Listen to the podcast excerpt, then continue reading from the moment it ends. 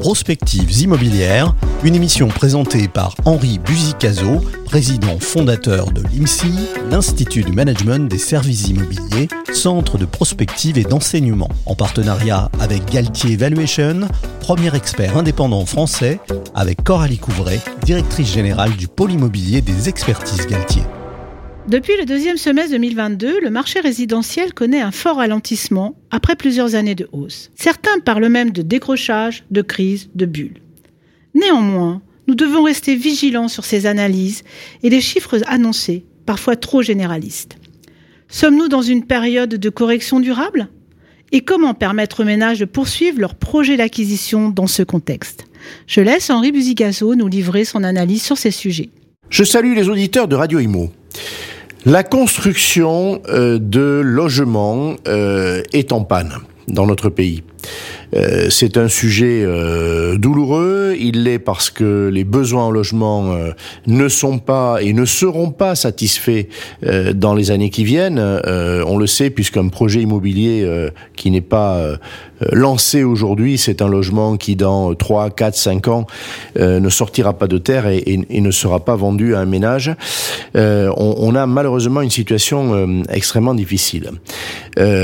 Il faut pourtant euh, au moment où euh, elle va euh, se relancer. Alors faut-il des mesures publiques On est au cœur d'un grand débat. Le président de la République, il y a quelques heures, s'est exprimé pour dire que ce secteur était trop aidé. la question des aides financières est posée. ce n'est pas de ça que je souhaite vous parler. Je souhaite vous parler de euh, la nouvelle euh, vision qu'il faut avoir de la ville. Euh, le président Macron a montré du doigt les maires des grandes villes dans une interview qu'il a donnée très récemment au magazine Challenge en disant première cause, trop d'aide dans ce secteur, à cette crise, et deuxième cause, des maires qui ne font pas le job. Euh, les maires ont un gros problème. Euh, on leur a donné euh, une feuille de route extrêmement exigeante qui est dans la loi climat résilience du 22 août 2021. C'est le zéro artificialisation nette. Elle est donnée euh, aux maires de grandes villes comme elle est donnée euh, à tous les autres euh, élus de toutes les autres communes, mais elle est spécialement exigeante dans les métropoles parce que les besoins en logement y sont beaucoup plus forts. On appelle ça des zones tendues, et qu'il faudrait trouver les moyens d'abonder l'offre, de construire davantage, sans doute aussi de, de remobiliser le parc existant. Comment fait-on quand il est hors de question euh, on, devra atteindre l'objectif zéro en 2050, avoir divisé par deux la consommation de terre en 2030, euh, quand il est hors de question d'artificialiser de nouveaux sols. Il faut donner le mode d'emploi aux maires.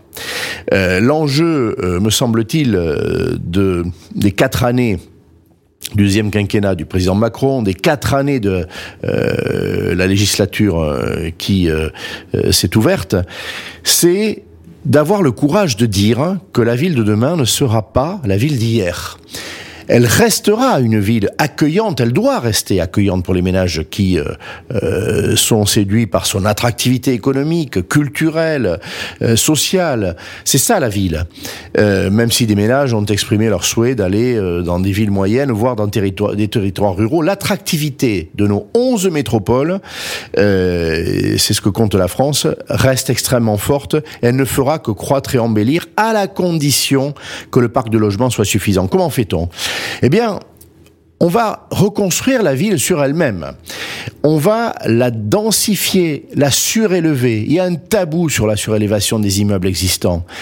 Euh, il y a un tabou sur la hauteur des immeubles qui peuvent se construire aujourd'hui.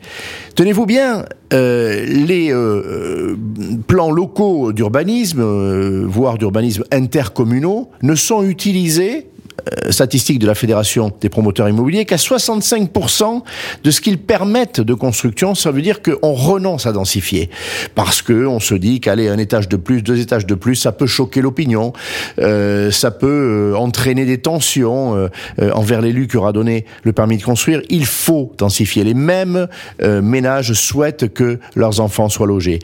Il faut avoir le courage de dire que on va également transformer des bureaux en logements. On a en gros deux fois moins de besoins en euh, bureau qu'on en avait avant la Covid. Le télétravail est passé par là, de nouvelles habitudes se sont installées.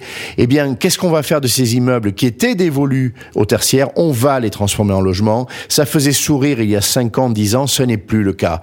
Euh, on va euh, mettre à bas, détruire des immeubles existants qu'on ne peut pas transformer et mettre à niveau de transition, de qualité, de vertu environnementale il va falloir reconstruire ces immeubles-là euh, et, faire à la place des immeubles plus modernes, plus denses, euh, plus verts, plus lumineux. Il y a aujourd'hui un courage à avoir pour dire que la ville de demain ne sera pas la ville d'aujourd'hui, mais qu'elle sera toujours la ville toujours aussi accueillante et même plus encore. Je voulais aussi euh, euh, vous faire part de cette, de cette vérité qu'on n'entend pas assez, ni chez les professionnels de la construction, me semble-t-il, ni euh, chez nos élus, ni chez nos responsables de, de l'exécutif national. Prospectives immobilières, une émission présentée par Henri Buzicazo, président fondateur de l'IMSI, l'Institut du Management des Services Immobiliers, centre de prospective et d'enseignement, en partenariat avec Galtier Valuation, premier expert indépendant français, avec Coralie Couvray, directrice générale du pôle immobilier des expertises Galtier.